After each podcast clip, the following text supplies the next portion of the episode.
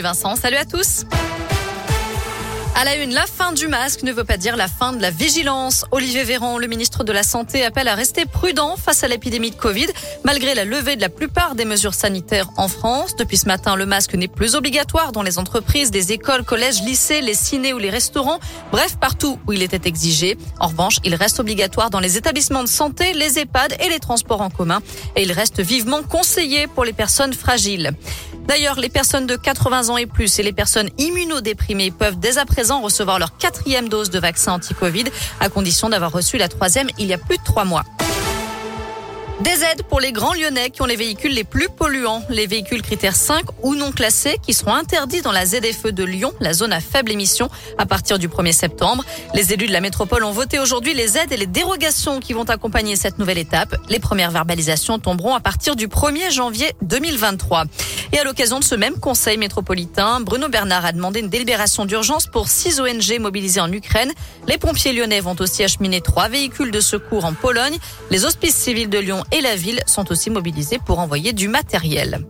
Ce sera sans doute le plus gros chantier d'aménagement de Lyon. C'est en tout cas le plus gros investissement du mandat des élus écologistes avec 60 millions d'euros programmés.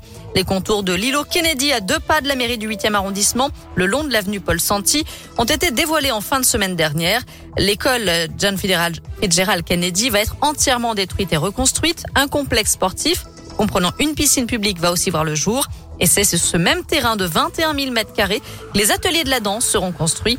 Les précisions de Nathalie Perrin-Gilbert, adjointe au maire déléguée à la culture. Nous aurons trois espaces. Premièrement, une salle de création d'environ 1000 mètres carrés qui pourra euh, accueillir euh, des spectateurs. Et puis il y aura deux studios euh, de création avec une centaine de places en gradin pour, euh, pour pouvoir là également accueillir un peu de public et un autre studio de 260 mètres carrés euh, avec là euh, une jauge de, de 40 places pour que ce lieu soit aussi un lieu de vie et que bien sûr nous puissions accueillir très régulièrement les enseignants, les scolaires.